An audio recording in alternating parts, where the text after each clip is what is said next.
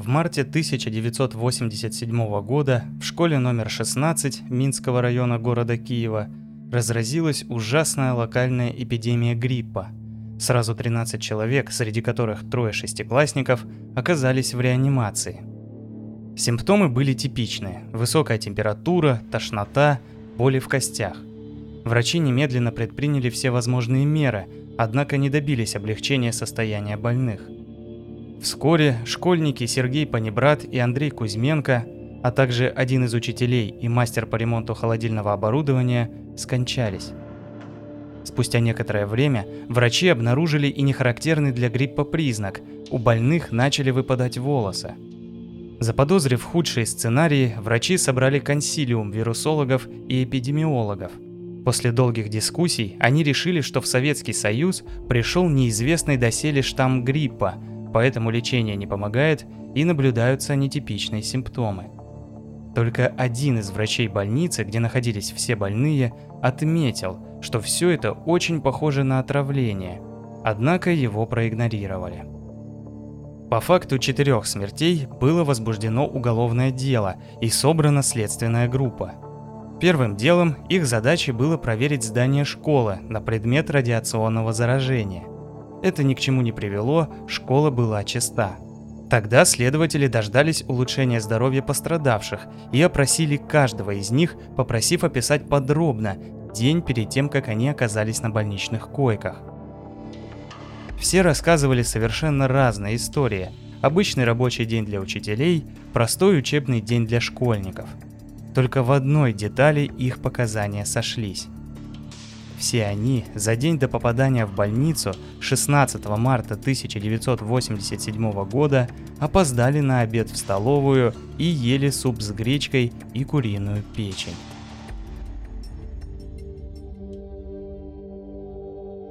Здравствуйте! Вы слушаете третий выпуск третьего сезона подкаста «Золотой жук». И с вами, как всегда, его автор и ведущий Евгений. Прежде чем продолжить, хотелось бы выразить благодарность всем, кто оставил отзывы и поставил оценки на платформах, где слушают мой подкаст. Мне было очень приятно, и это действительно вдохновляет продолжать работать над проектом. И, конечно, искать интересные истории. А теперь давайте вернемся в Киев тысяча девятьсот восемьдесят седьмого года. Теперь в прокуратуре были абсолютно уверены, что причина массового заболевания в школе номер шестнадцать – отравление. Нужно было выяснить, было ли это случайностью или совершено намеренно. Были выдвинуты несколько версий. Первая из них – в школе не соблюдались санитарные нормы и техника безопасности, в результате чего мясо было испорчено, но этого никто не заметил. Другая – некие школьные хулиганы проникли в столовую и, например, случайно разбили емкость с опасным отравляющим веществом. Но и последнее – ответственные за питание намеренно совершили отравление. Ее оставили на крайний случай. Всех неблагополучных подростков доставили в детскую комнату милиции и допросили. Само собой, все они отрицали свою вину. Для того, чтобы доказать их причастность или наоборот невиновность, требовалось провести множество экспертиз в столовой и опросить всех ее сотрудников. Логично, что первой, кого решили вызвать, была школьная диетсестра. Диетсестра – это сокращенное название должности медицинской сестры по диетическому питанию. Диетсестра осуществляет контроль за работой пищеблока и соблюдением санитарно-гигиенических правил работниками пищеблока. Каково было удивление сыщиков, когда они обнаружили, что диетсестра школы номер шестнадцать Наталья Кукаренко умерла несколько дней назад. Более того, она скончалась от внезапной болезни с теми же симптомами, что и последние жертвы. Следователи немедленно отправили запрос на эксгумацию тела, а сами продолжили допрос персонала. Когда дело дошло до проверки состояния кухонного оборудования и инструментов, эксперт-криминалист отметила, что местная посудомойка Тамара Иванютина все время путается под ногами, мешает проводить проверку и ведет себя нагло и даже агрессивно. Она буквально заглядывала эксперту за спину, следя, как бы она что-нибудь не стащила. Во время опросов Иванютина также не выказывала никакого желания работать со следствием. В то же время в руки токсикологов передали тело Кукаренко. Они нашли в тканях тела следы талия. Талий – химический элемент, относящийся к группе металлов. Для человека является сильнодействующим ядом. По своей токсичности он схож с мышьяком и свинцом. Отравиться талием можно при опрыскивании растений, на производствах, на которых применяется талий, например, изготовление флуоресцентных красок, термометров, лампочек или пиротехники. При обработке помещений отравы от грызунов, крыс или мышей. При работе с инсектицидами и пестицидами талий входит в состав большинства этих ядов. Попасть в организм человека талий может через пищеварительную систему и дыхательные пути. Является опасным и контакт кожи с этим химикатом. Обратившись к истории болезни Кукаренко, следователи обнаружили, что женщина обратилась в больницу после восьмого марта, всего за неделю до массового отравления. Она жаловалась на жар, боль и онемение конечностей. Тогда врачи подумали, что дело в сердечной недостаточности. Прокуратура распорядилась провести обыски у всех сотрудников столовой и тех, кто так или иначе был причастен к питанию в школе. Когда дело дошло до Иванютиной, оказалось, что она скрыла судимость за спекуляции и вообще не имела права работать с детьми. Придя в дом посудомойки, следователи обнаружили ее мужа, который по всем признакам тоже страдал от той же самой загадочной болезни. Он почти полностью облысел и еле вставал с кровати из-за боли в ногах. Этот факт невозможно было списать на совпадение. Та же женщина-криминалист, что проводила проверку в школьной столовой, приступила к тщательному осмотру всех принадлежащих Иванютиной вещей. В одной из маленьких тумбочек, где хранилась швейная машинка, по словам Тамары, доставшаяся ей в наследство от свекрови, сотрудница милиции нашла маленькую бутылочку, на первый взгляд содержащую машинное масло. Однако, взяв ее в руки, наблюдательный эксперт заметила, что ее вес не соответствует предполагаемому содержимому. Емкость была передана на дополнительную экспертизу, которая показала, что внутри было вовсе не масло, а очень ядовитое вещество – раствор клеричи. Раствор клеричи. Водный раствор, содержащий равные доли формиата талия и малоната талия, назван по имени итальянского геолога Энрика Клеричи, впервые получившего его в тысяча девятьсот седьмом году. Представляет собой прозрачную жидкость, совсем слабо окрашенную в коричневый цвет. Одним из уникальных свойств этой жидкости является плотность, которая в зависимости от температуры и разбавления может варьироваться в широких пределах от одного до пяти грамм на сантиметр кубический. Она может быть настолько высокой, что в ней могут плавать шпинель, гранат, алмаз и корунд. Этим и объяснялся необычный вес вещества. У человека раствор клеричи вызывает тяжелое отравление и сопровождается угнетением сердечной деятельности, болями в суставах, бессонницей, авитаминозом и проблемами с почками, вплоть до летального исхода. Эта находка объясняла все происходящее, и Иванютина стала подозреваемой номер один. Обратившись к биографии, следователи обнаружили, что вся жизнь пятидесятишестилетней женщины сопровождалась смертями окружающих от одной и той же болезни.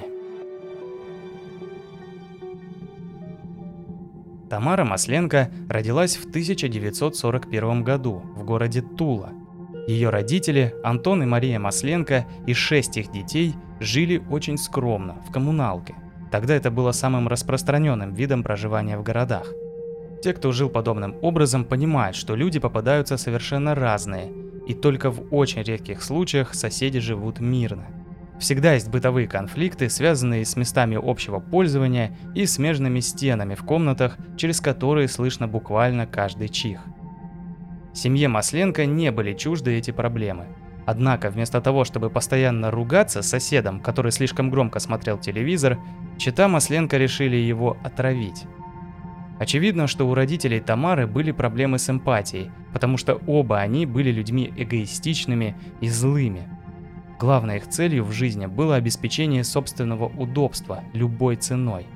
В тысяча девятьсот семьдесят шестом году, когда сосед начал слишком громко смотреть телевизор, Мария принесла ему пирожков, а через некоторое время тот умер в больнице. Он был уже не молодым, и никто не заподозрил в этом случае намеренного убийства. Даже знакомая Мария, сотрудница геологического института, которая дала подруге немного раствора клеричи для избавления от вездесущих крыс. Через некоторое время от тех же симптомов умерла еще одна жительница коммуналки, где жила семья Масленко. Пожилая женщина сделала членам семьи замечание за неубранный туалет. Дальше хуже. Почувствовав свою безнаказанность, социопаты начали травить даже своих родственников. Однажды Мария попала в больницу, и ее родственница, навестив больную, сказала Антону, что, скорее всего, Мария не выживет. Глава семьи воспринял это высказывание как личное оскорбление и предложил женщине выпить водки за здоровье жены. Вскоре Мария вышла из больницы, а вот ее родственница тяжело заболела. Врачам она сказала, что могла отравиться яйцом, которое ей предложил Антон. Он очистил его от скорлупы, и то внезапно почернело. Мужчина отложил яйцо в сторону, но женщина все равно его съела, не придав этому большого значения. Вскоре родственница умерла. Спустя много лет, во время следственного эксперимента, выяснилось, что белок почернел от взаимодействия с раствором клеричи, который остался на пальцах Антона после того, как он отравил алкоголь. Все эти события происходили на глазах у детей. Родители надежно внушили детям, что самое главное в жизни – достаток. И неважно, какой ценой они его обрели. Тамара хорошо выучила урок и к восемнадцати годам уже решила, что честный путь не даст ей желаемого результата, поэтому занялась спекуляциями. Это продлилось недолго, и вскоре она получила ту самую судимость, которую обнаружили спустя десятки лет. Планом Б для нее стало удачное замужество. Правда, делиться с супругом она ничем не собиралась. По давней семейной традиции, главным инструментом в достижении поставленных целей Тамары стал раствор клеричи. Встретив своего первого мужа, который работал дальнобойщиком и имел собственную квартиру, женщина не стала откладывать свой план в долгий ящик и начала потихоньку травить мужа. Через некоторое время абсолютно здоровый мужчина уже не мог даже сидеть, не то что водить автомобиль. Боль в ногах была ужасающая, а кроме того, он начал стремительно лысеть. Вернувшись домой с последней командировки, он попал в больницу и вскоре умер.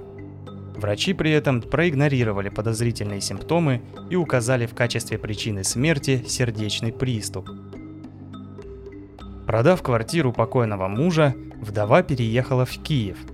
Там сорокадвухлетняя Тамара вышла замуж за тридцатипятилетнего Олега Иванютина. Он был не так обеспечен, как ее предыдущий муж, однако у его родителей был собственный дом в Краснодарском крае, который показался женщине очень заманчивым. В тысяча девятьсот восемьдесят третьем году, практически сразу после свадьбы, судьба сама подкинула ей подарок. Родители Олега поменяли дом в Краснодарском крае на аналогичный в Киеве. По некоторым данным, отношения Тамары со свекровью были плохие, потому что она требовала от молодоженов внуков и угрожала лишить их наследства. Однако вполне возможно, что Иванютина и без этого уже давно решила прибрать к рукам имущество родителей мужа. Спустя немного времени их близкого общения свекор начал чувствовать боль и онемение в ногах. Врачи поставили диагноз – обострение полиартрита. Полиартрит – одномоментное или последовательное воспалительное поражение нескольких суставов. Заболевание может быть вызвано микроорганизмами, нарушением обмена веществ, сбоями работы иммунной системы. Полиартрит проявляется болью в суставах, их отечностью, покраснением, ограничением амплитуды движения. Иванютина под предлогом позаботиться о больном родственнике накормила его приготовленным ей супом, а ночью того же дня его ждала мучительная смерть на больничной койке. Убийца вообще не переживала о том, что может быть пойманной, и прямо на похоронах отца мужа решила отравить и свою свекровь. Она поднесла скорбящей вдове рюмку с якобы валокордином, а через несколько минут та почувствовала себя еще хуже. Разразился скандал, свекровь обвинила невестку в отравлении, но Олег встал на ее защиту, и со временем инцидент был улажен. Однако здоровье свекрови с тех пор начало ухудшаться день ото дня. Прошло еще некоторое время, прежде чем у матери Олега стали заметны те же симптомы, что и у ее покойного мужа, и вскоре она тоже умерла. Муж Иванютиной снова ничего не заподозрил. Следующим этапом на пути к безбедной жизни был переезд в новообретенный собственный дом и налаживание хозяйства. Иванютина завела кур и свиней, а чтобы не платить за их кормление, в тысяча девятьсот восемьдесят шестом году устроилась в школьную столовую посудомойкой. Так у нее всегда был доступ к объедкам, которыми она могла кормить свой домашний скот. Характер, как вы, наверное, уже поняли, у Тамары был отвратительным, поэтому коллеги по пищеблоку ее недолюбливали, а она с ними постоянно ругалась, буквально борясь за остатки после школьных обедов и постоянно вмешиваясь в дела других сотрудников. Ходили слухи, что Иванютина даже специально портила еду, чтобы оставалось как можно больше объедков, которые она не давала никому забирать домой на корм собакам. Конечно же, дошло и до отравления. Однажды двое детей решили припрятать пару костей для домашних питомцев, а Иванютина это заметила. Она наорала на детей, а на следующий день эти двое школьников были доставлены в больницу с отравлением. Тогда никто не подумал, что дело в очень маленькой дозе раствора клеричи в их тарелках. Вместе с тем предприимчивая социопатка постепенно травила мужа, чтобы стать единоличной владелицей всего имущества семьи Иванютиных. Он уже с трудом передвигался от боли и потерял почти все волосы, но каким-то чудом оставался в живых. Так наступила осень тысяча девятьсот восемьдесят шестого года. Тамара продолжала работать в столовой, но на нее постоянно поступали жалобы от других сотрудников. Кроме хамского поведения, она отличалась поразительной безалаберностью и свои обязанности, а именно мытье посуды, выполняла отвратительно. Это не осталось без внимания со стороны диет-сестры Натальи Кукаренко и партийного организатора Екатерины Щербань. Они постоянно ее отчитывали и настаивали на ее увольнении. Единственное, что позволяло Тамаре сохранять рабочее место – отсутствие желающих работать за мизерную зарплату. Партийный организатор – это довольно общий термин человека, представляющего интересы партии в каких-либо учреждениях. Его обязанности довольно размыты, но в общем они заключаются в организации деятельности членов партии и надзором за тем, чтобы они не наносили ущерб ее репутации, вели себя достойно и так далее. Иванютина приходила в ярость, когда ее критиковали, и осенью тысяча девятьсот восемьдесят шестого года обе женщины заболели. Екатерина Щербань не продержалась и месяца, а Наталья Кукаренко прожила до весны тысяча девятьсот восемьдесят седьмого.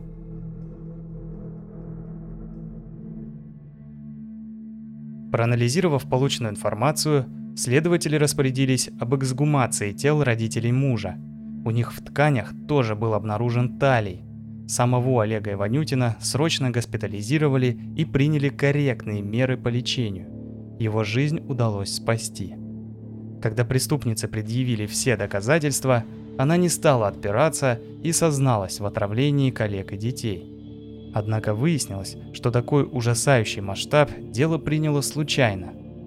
На самом деле, отравленные суп и печень предназначались одному человеку, заведующему столовой. Все дело было в том, что после смерти диет-сестры он распорядился повесить на двери кладовой замок, а ключи всегда носил с собой. Иванютина, лишившись доступа к продуктам питания, впала в ярость и решила отравить наглеца. Она впрыснула яд в апельсин и отнесла его начальнику, однако тот отверг подарок. Тогда у убийцы созрел новый план. Она знала, что в один из дней заведующий опоздает на обед из-за школьного собрания. Поэтому, после того, как основная часть учеников и учителей пообедала, добавила в остатки еды раствор клеричи. К несчастью, в тот день опоздал не только начальник, но и школьники, помогавшие перетаскивать стулья со склада в столовую. Это, конечно же, Иванютину ничуть не смутило.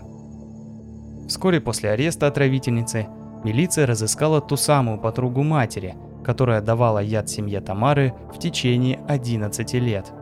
По ее словам, в общей сложности к ней обращались за отравой девять раз.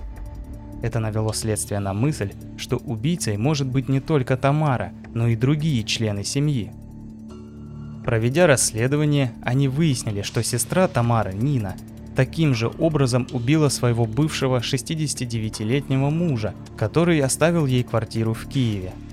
Конечно же, тогда врачи подумали, что дело в возрасте умершего. Более того, прямо во время расследования, когда о Тамаре уже написали в газетах, ее мать Мария попыталась отравить соседку, позавидовав ее прибавке к пенсии по инвалидности. Повезло, что соседка не стала есть отравленные оладьи, то ли случайно, то ли увидев новости о Тамаре. Однако без жертв не обошлось. Соседка зачем-то отдала смертельное угощение своей кошке и после того, как животное погибло, понесла оладьи в милицию на экспертизу. Вскоре в милиции к Тамаре присоединились ее родители и сестра. Антон Масленко сразу понял, что отпираться не имеет смысла, и пошел на сотрудничество со следствием. Выяснилось, что за все годы, что семья социопатов использовала раствор клеричи, от их рук пострадало сорок человек, тринадцать из которых погибли.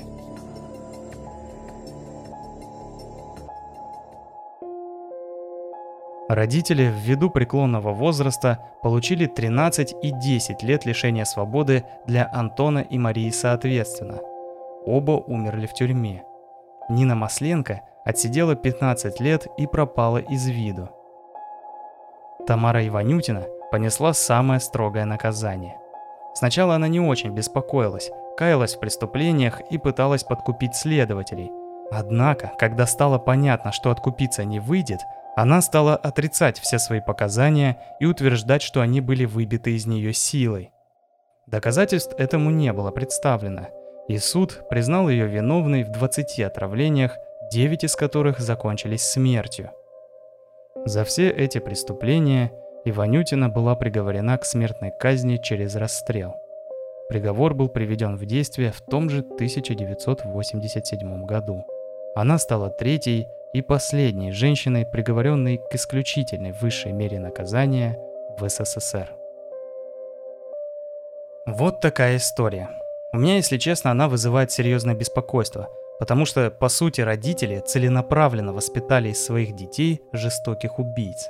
Обычно маньяками становятся единицы травмированных в детстве или юношестве людей. Однако эта история показывает, что могут существовать целые династии потомственных серийных убийц, которые могут совершать преступления никем не замеченные, если не совершат какую-то серьезную ошибку, как, например, Тамара из-за своего высокомерия. А что об этом думаете вы? Читайте текстовую версию и пишите свои комментарии в группе в ВК. С вами был подкаст «Золотой жук», спасибо за внимание и увидимся в следующем выпуске.